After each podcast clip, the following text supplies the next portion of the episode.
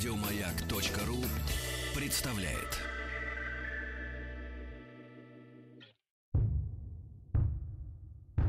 Министерство культуры СССР.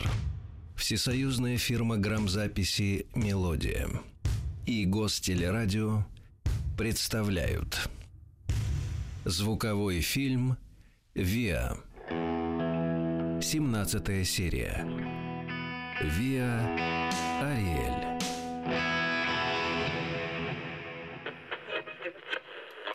Москва. Новости. 1974.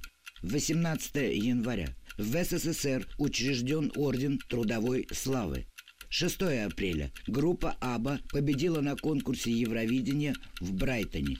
16 мая. Гельмут Шмидт избран пятым федеральным канцлером ФРГ. 19 мая. Валерий Жескар Дестен стал 20-м президентом Французской Республики.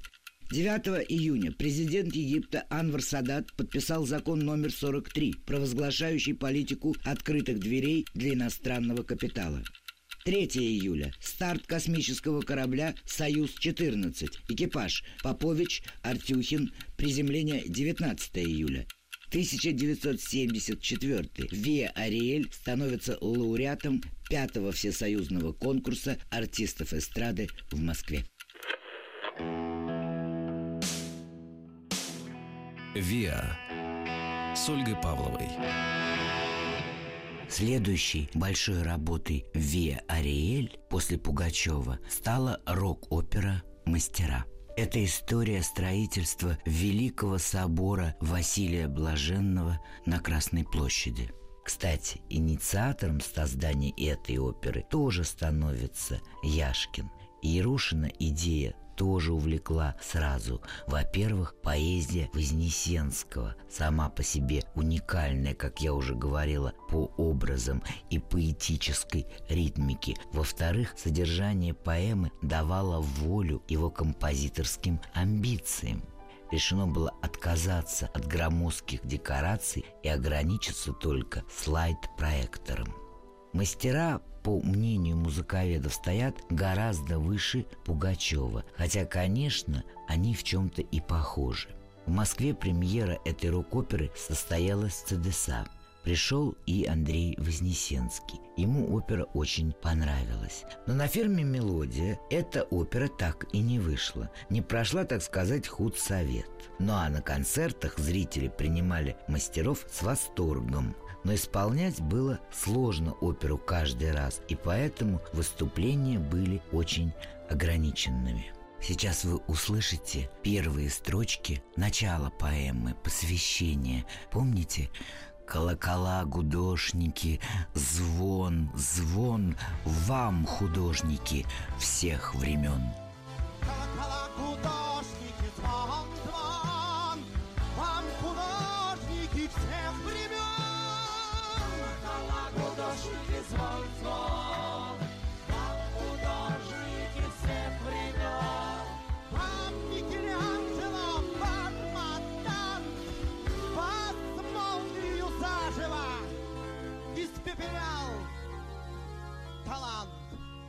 Еще до выхода мастеров, а именно в 80-е годы, Ариэль попадает в поток, по словам руководителя Валерия Ярушина, ремесленной жизни. То есть советская идеология практически не оставляла выбора для творчества и старалась все ансамбли подровнять. Выход был один – уходить в подполье, но терять признание широкой публики, терять концерты коллектив, конечно же, не хотел. Но и в ресторанность подать не было никакого резона.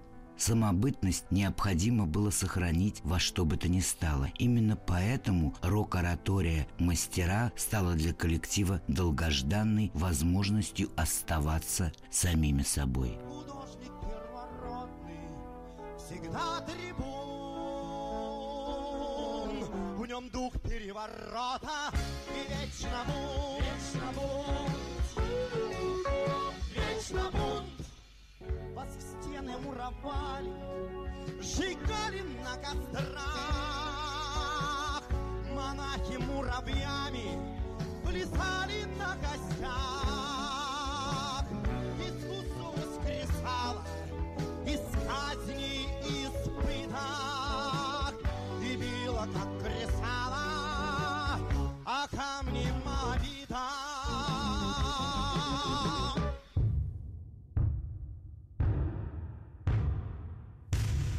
Виа.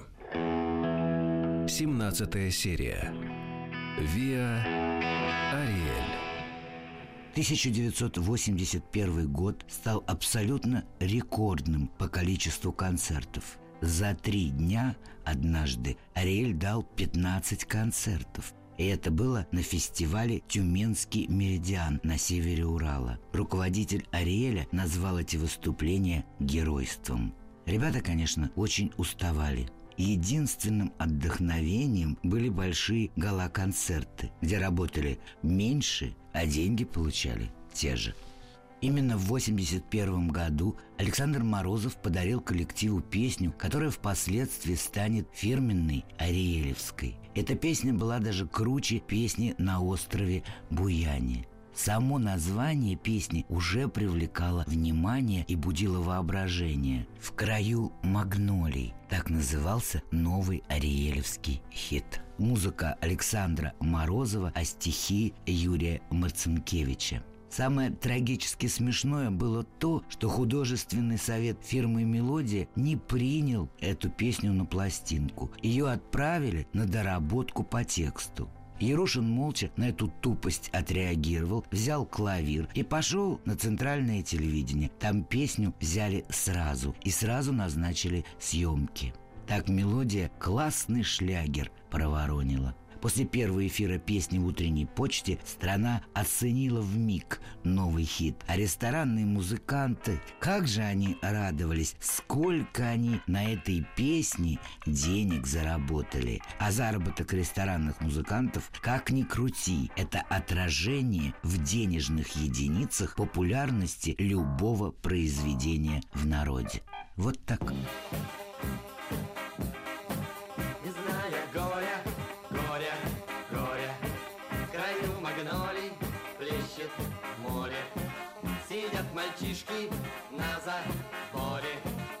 И на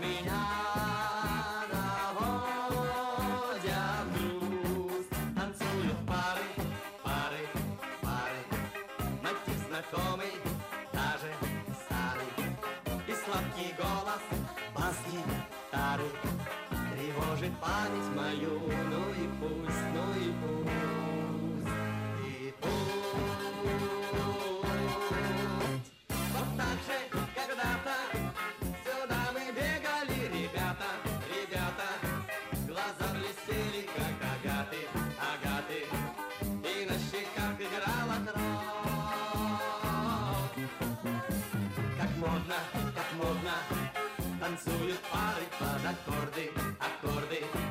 И можно говорить свободно, свободно про жизнь и про любовь. В краю магнолий плещет море, Сидят мальчишки на заборе, И восхищение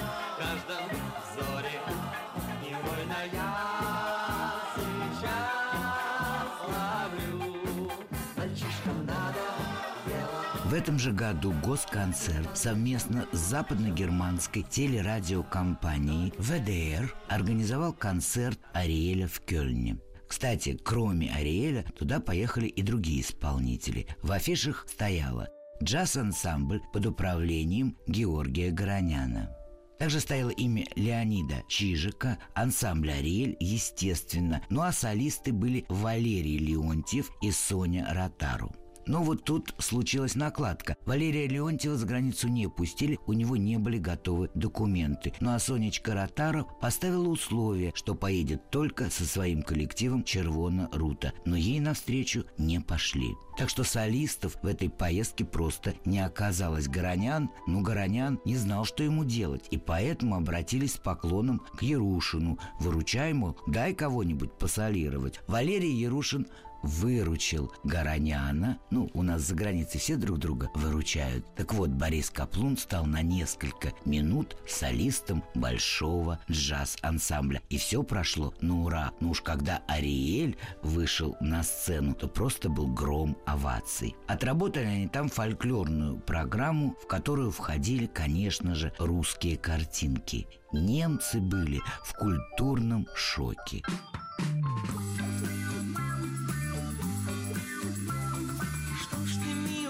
боишься, убегаешь от меня? За деревней лес густой, не бойся, милая, постой. Лай-ла-лай, ла-ла-ла-ла-ла, лай-ла-лай, ла-ла-ла-ла.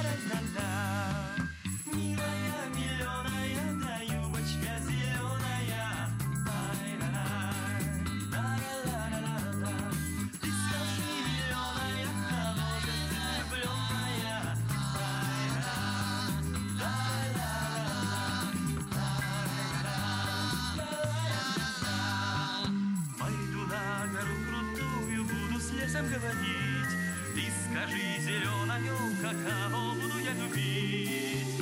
Кого буду я любить?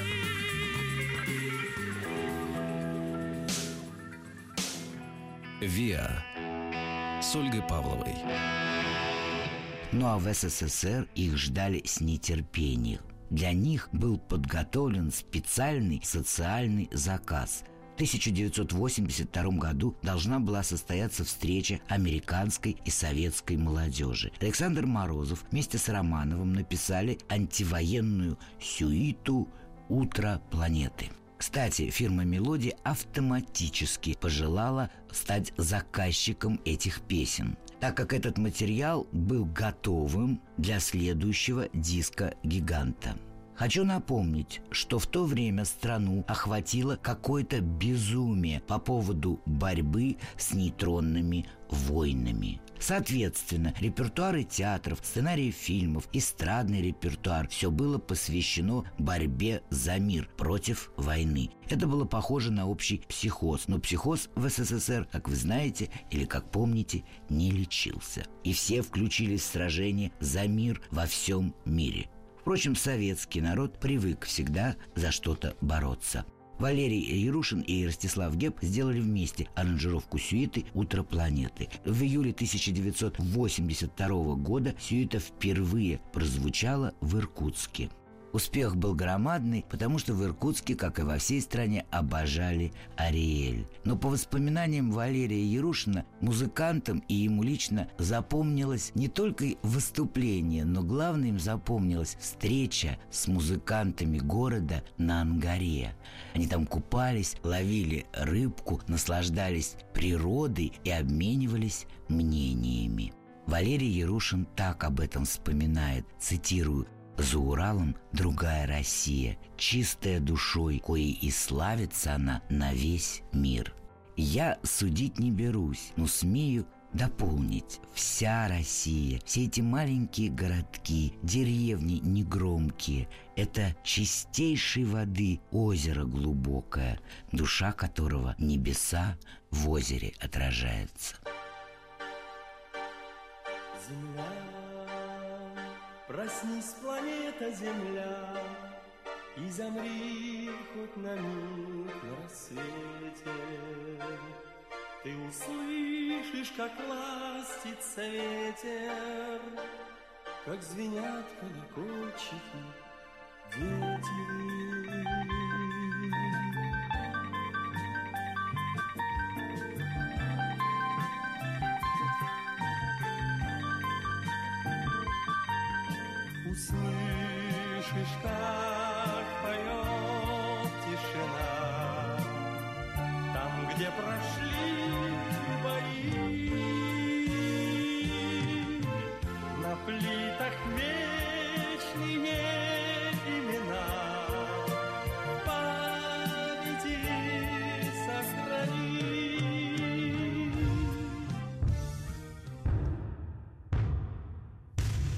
«Виа». 17 серия. «Виа Ариэль». Следующей поездкой, куда расторопный госконцерт отправил Ариэль, был Западный Берлин, где проходил политический форум. В Западном Берлине у Валерия Ярушина пошатнулось здоровье, сказывался ежедневный тяжелый труд. Его отвезли в госпиталь, сделали капельницу, и он отработал концерт. Позже врачи определили, что у руководителя Ариэля был нервный срыв.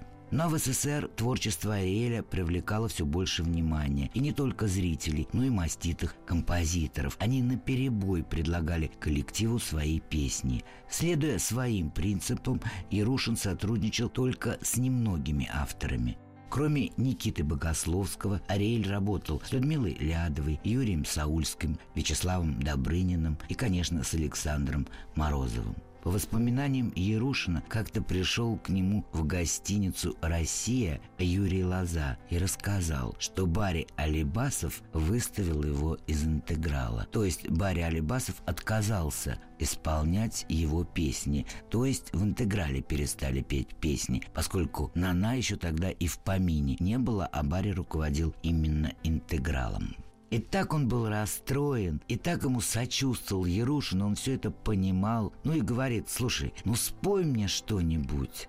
И в этот момент Лоза, ну, достал гитару, такие люди без гитары просто в гости не ходят, ну и под грустинку спел Ярушину несколько классных песен, а у Ярушина был включен магнитофон. Особенно Ярушину легли на сердце песня «Девочка сегодня в баре» и «Мать пишет». Эти песни оказались очень близки по духу ариелевскому репертуару. Конечно же, он взял песни, чтобы помочь Юрию, ну и чтобы обогатить репертуар. Но Юрий Лоза, представьте себе, в то время был напрочь запрещен. Потом, позже, кто-то что-то кому-то сказал, и справедливость восторжествовала. Юрий Лоза сам начал петь свои песни, и люди приняли его, конечно, с восторгом. Ну а в тот период даже имя его произносить было нельзя. Странная какая-то страна. Прошло время, Юрий Лоза не забыл, как Ярушин пытался ему помочь и подарил коллективу чудесную песню «Заповедные места», он пришел к ним на репетицию и сам ее исполнил. А вы сейчас услышите, как поет эту песню Ве Ариэль.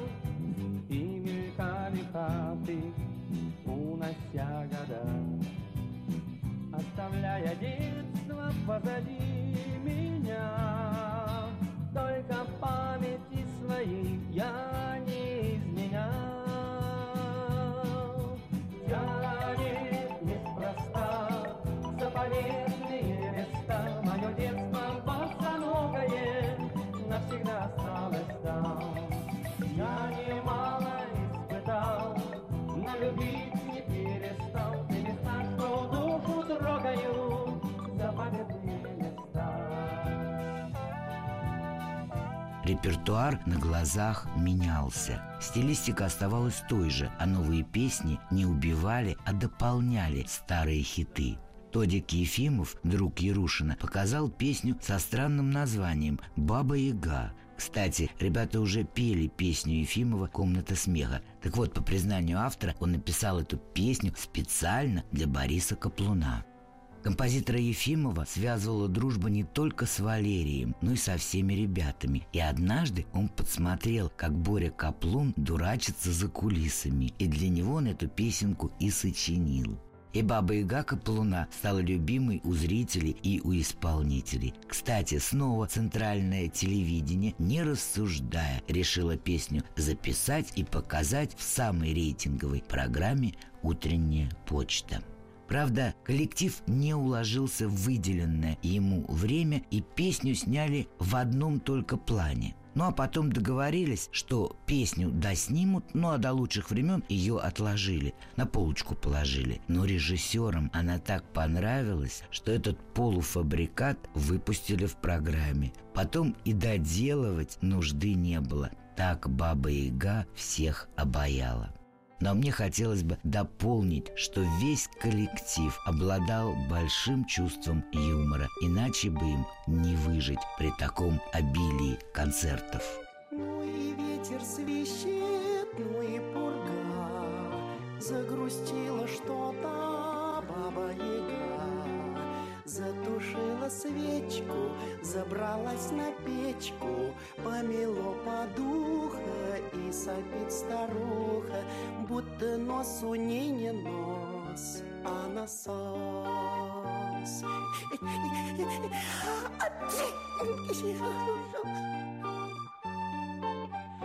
Утром к ней Кощей бессмертный приходил Злато серебро на лавке разложил Сыграем в каратишки или в шахматишки Но яга Кощея вытолкала в шею. Ты чего пристал, Кощей, как репей?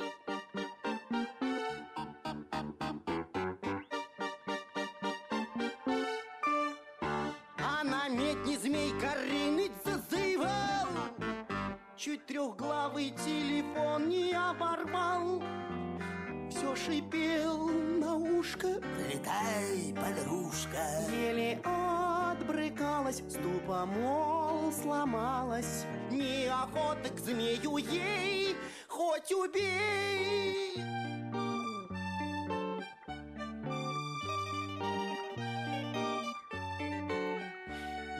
к лешему веселому сгонять. Чай с малиновым вареньем похлебать. А потом на санки рощи до полянки Соснички дубравы покатай кудрявый. Но не скинуть ног с печи, хоть кричи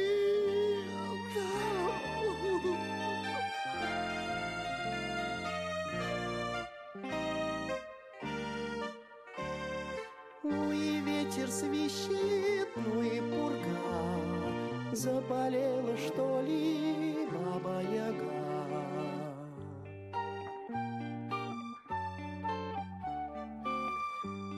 Заболела, что ли, бабьяга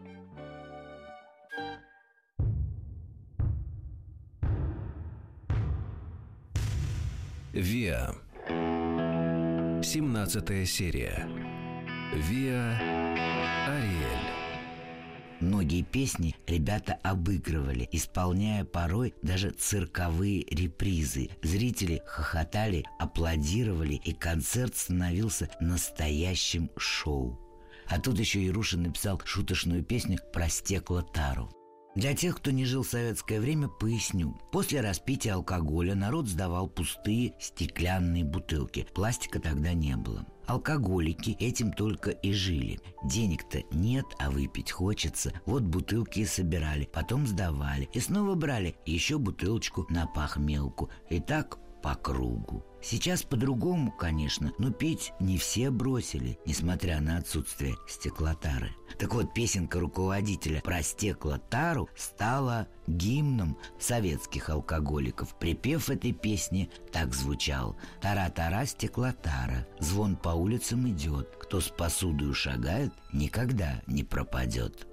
На сцене разыгрывали целую сценку. Ну уж, а на телевидении, когда песенку снимали под Новый год, то взяли в кадр даже маленького сына Валерия Ярушина Олега. Олег вылезал из-под елки и пел все мы учимся отлично, и врачам хотим сказать, что посуды заграничной мы не будем принимать. Сняли эту песню для одной из новогодних, повторюсь, программ. В этот день звучат фанфары, солнце дарит яркий свет. Нашей славной стеклотаре нынче ровно 200 лет Тара-тара, стеклотара, звон по улицам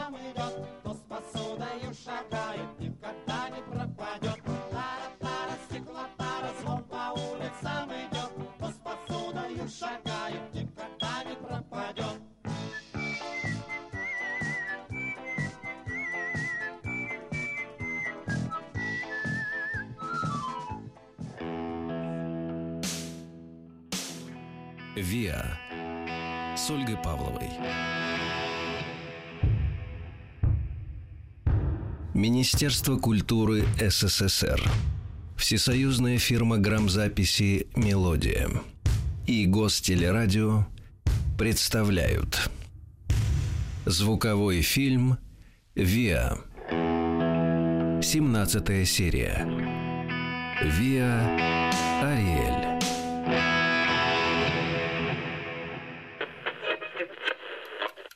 Москва. Новости. 1974. 8 июля в СССР выходит совместное постановление ЦК КПСС и Совета министров СССР о строительстве Байкала-Амурской магистрали. 28 ноября Джон Леннон в последний раз вышел на сцену во время концерта Элтона Джона в Мэдисон Сквер Гарден.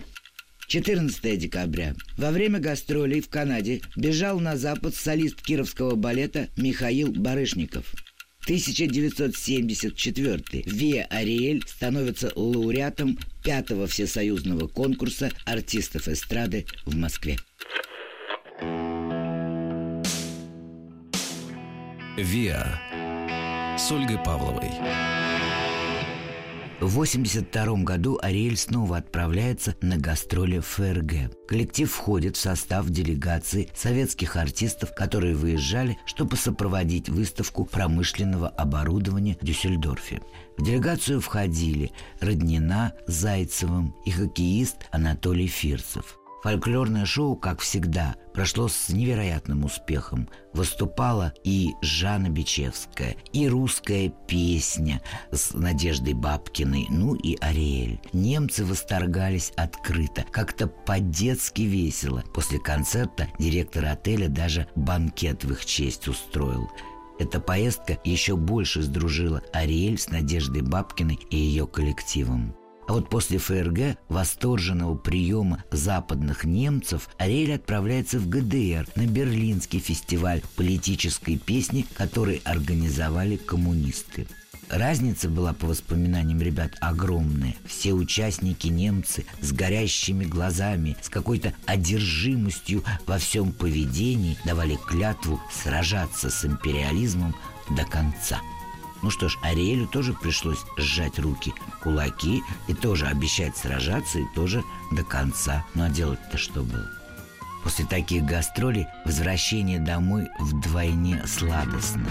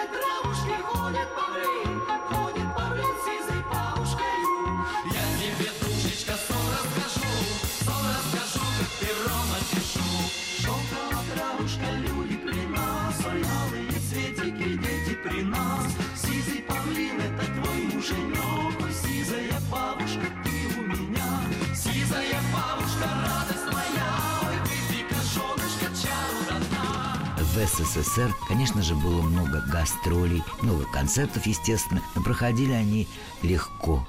Коллектив выступал на Байконуре, в городе Ленинске и в других городах. Успех огромный. А потом, а потом любимый Челябинск. Ребята соскучились по своим семьям. Радость возвращения ведь так знакома всем артистам. Кстати, именно в Челябинске они открыли газету «Комсомолец» «Рельевцы» и прочитали о рейтинге популярности. А он был таков. Первое место «Машина времени», второе место «Ариэль», третье «Земляне», четвертое «Воскресенье», пятое «Круиз». Музыканты делают правильный вывод, что времена окончательно поменялись. Поменялся и весь расклад. Время поп-групп проходило, почти прошло. В 1983 году гастрольная жизнь коллектива продолжалась, но почти каждый член команды ловил себя на мысли, почему-то менее радостно стало выходить на сцену, почему уже не хочется удивлять зрителей, что-то главное исчезало. Может, это была просто усталость?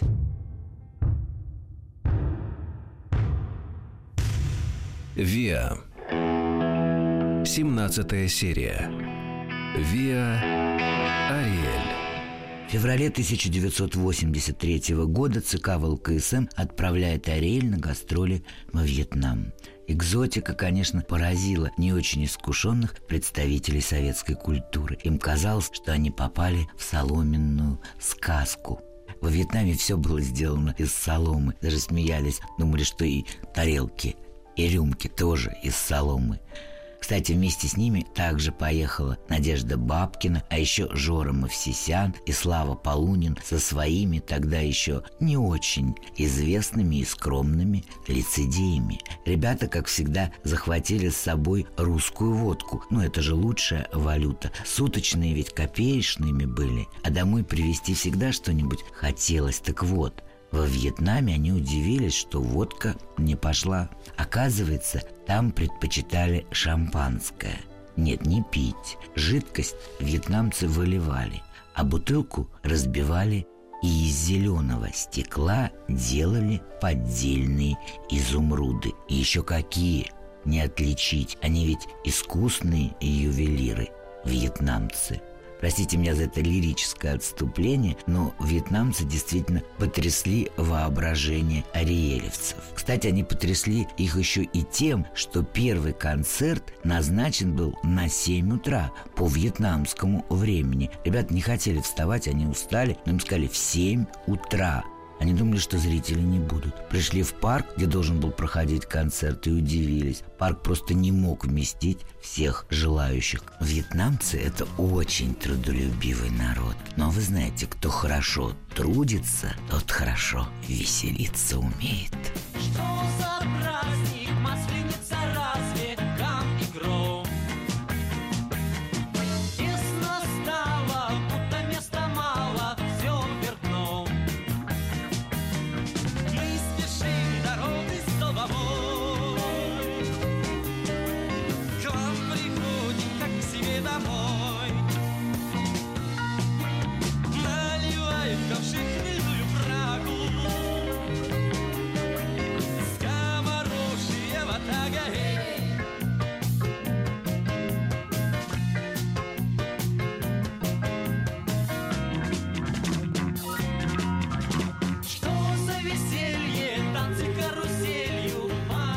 возвращении домой Ариэль узнает, что мелодия настаивает на записи следующего диска. В основу диска, то есть центральной песни его, должна была стать песня Александра Морозова на стихи Леонида Дербенева «Каждый день твой». Сама песня не очень нравилась коллективу, и запись диска ну не очень-то быстро шла и как-то их не очень интересовало.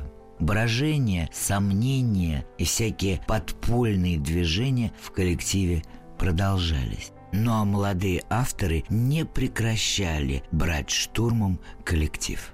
Но Ярушин придерживался своей тактики, не хотел расширять круг исполняемых авторов, хотя по советскому закону, по закону Минкульта, не имел права Ариэль петь много песен своих участников. А как вы помните, в Ариэле было четыре музыканта, которые писали прекрасные песни. Но пришлось подчиняться закону, как всегда, не очень умному. Как вы помните, я уже об этом говорила, и от этого закона страдали и поющие гитары, и очень много других коллективов. Виа с Ольгой Павловой. В этом же году исполнилась мечта Валерия Ярушина. Он купил первый автомобиль. Тогда это было очень трудно, почти невозможно. Затолкав небольшую машину, всех своих родственников объездил буквально все окрестности города Челябинска. Но почему я вам об этом рассказываю? Да потому, что именно в этих поездках он еще раз убедился, насколько безгранична, насколько глубока наша русская культура. Он собрал много новых песен, потому что талант русского народа как колодец глубокий. Чем больше воды берешь, тем глубже он становится, тем обильнее. Во как сказала. Самой понравилось. Но ведь правда. Милая Аленушка моя, косы русые, робкие слезинки янтаря, спутай в бусы, спой мне песню стаи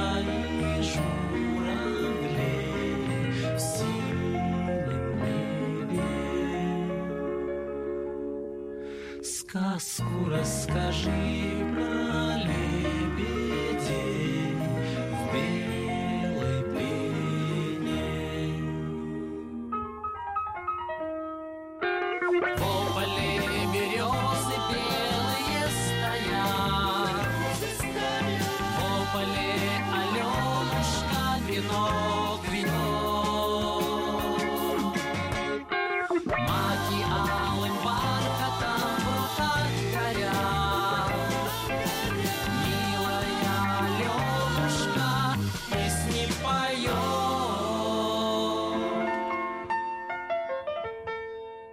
Но наступление 1984 года стало роковым для многих музыкантов. Вышло постановление Минкульта. В глаза его из музыкантов никто не видел, но звучало оно примерно так. 40% ВИА должно быть уничтожено. И начались, так сказать, идеологические чистки. То не такие прически, всех подстричь под одну гребенку, то стоять, не двигаться на сцене. Молодых музыкантов обвиняли в том, что их растлила буржуазная идеология. Создаются, не поверите, худ-суды. О, как звучит. Наказание подстать, ну не расстрелу, конечно, но, слушайте, как звучит, уничтожить данное музыкальное произведение, то есть стереть с лица земли. Во как разошлись блюстители нравов. Москонцерте и во всех филармониях, конечно, паника. Ведь разгоняли самых-самых. Кто ж деньги-то зарабатывать будет? Конечно, много было разных коллективов и не очень классных, но народ, особенно в провинции, на них ходил, хоть музыку послушать. В общем, идиотизм дошел до высшей точки, когда было приказано на прослушивание прийти, явиться всем группам, ну это в больших городах, конечно, и исполнить две обязательные песни. Ну прям как обязательная программа в фигурном катании. Так вот, это песни были «День без выстрела на земле» Тухманова и песня Эдуарда Колмановского «Если бы парни всей земли». Ариэль в силу своего статуса волновался, но не очень. Как-то они были самонадеянны. И вот на новую их программу прокрались лазутчики, диверсанты. Ну прям война какая-то собственной культуры. Так вот эти лазутчики потом в Министерстве культуры доложили, что ужасно работает этот коллектив Ариэль. Кричат, орут. Музыки-то они не услышали. Вот. И орут, кричат, и волосы у них длинные. О как!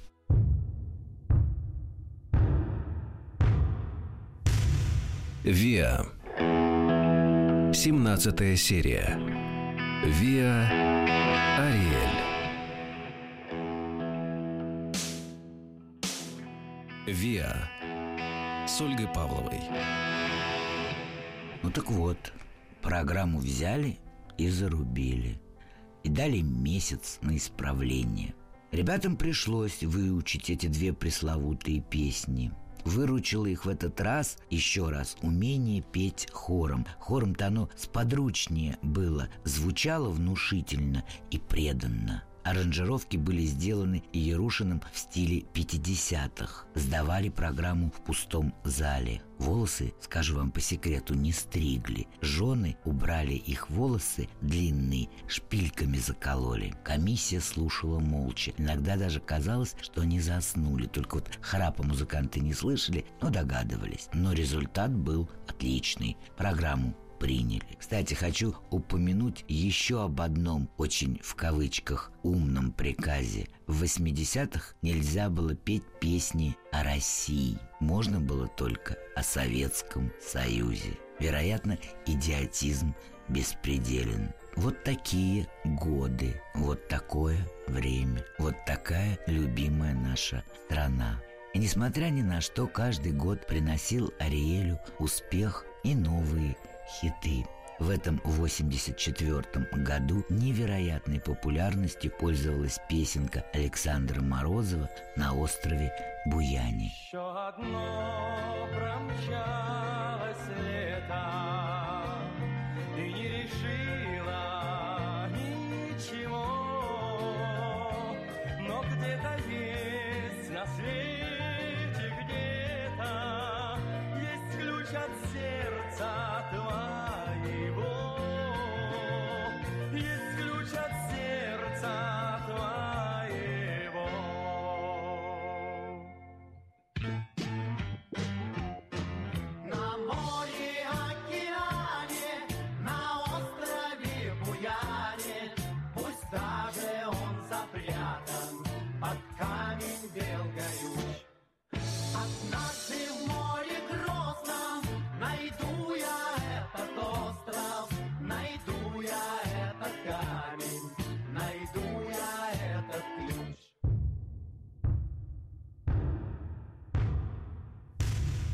Виа.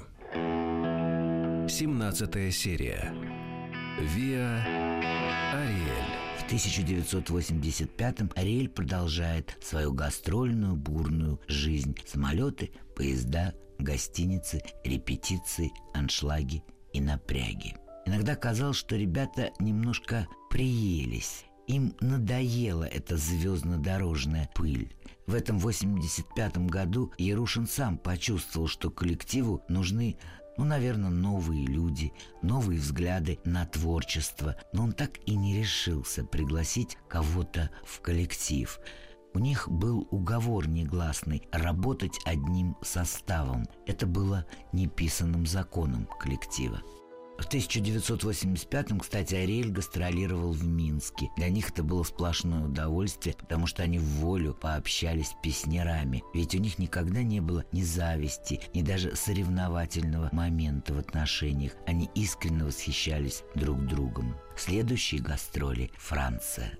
Ну кто не мечтал побывать в Париже, особенно в советские времена? Это было сродни полету в космос. Тоже чувство невесомости во время неспешных прогулок по Сан-Дени, по Елисейским полям. Ребята полюбили Париж, но их немного шокировала ночная жизнь столицы. Слишком открытая она отпугивала их вызывающей откровенностью. Сначала Ариэль выступал для политиков. Это был почти такой закрытый концерт. А потом их отвезли на известный лыжный курорт, где каждый год проходил карнавал. Было ярко, красочно и очень громко. Повсюду играли духовые оркестры. Ну а дома их встретил неугомонный Яшкин и опять с новой идеей, сценарием новой крупной формы. 1985 год был объявлен ЮНЕСКО годом слова о полку Игореве. Великому славянскому писанию исполнялось 800 лет. Рок-дума, сценарий который предложил Ариэлю Яшкин, так и называлась «Слово о полку Игореве». Этот сценарий давал возможность коллективу проявить все свои фольклорные знания, переведя их в современное звучание. И в этом же 85 году вышел диск под общим названием «За землю русскую». Филармония выделила огромные средства, дорогущие костюмы, но оружие для этой работы они заказали в мастерских Большого театра. Ростислав Геб исполнил партию врага Игоря, но а Игоря исполнил Лев Гуров. Все было сделано с большим сценическим размахом, Но, как ни странно, премьера прошла довольно скромно в Москве в кинотеатре «Новороссийск». Были, конечно, и важные гости, и Бамонт, но триумфа не случилось, а жаль. А сойдемся-ка, друзья, братья русские, Сложим песни славы, песни плачи грустные. Посидим-ка мы, братцы, да побеседуем. Вспомним ратные походы, битвы дедовы.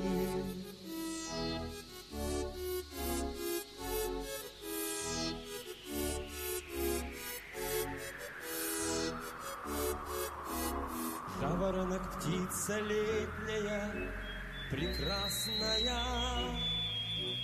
Ты взлети во синее небо, к солнцу красному. С высоты взгляни на Русь величавую, Сыновей ее воспой, воспой славу ей. Про старинушку бываленьку гоеси Пропоем мы песню славы о святой Руси. Про старинушку бываленьку гоеси Пропоем мы песню славу о святой Руси. ВИА. С Ольгой Павловой.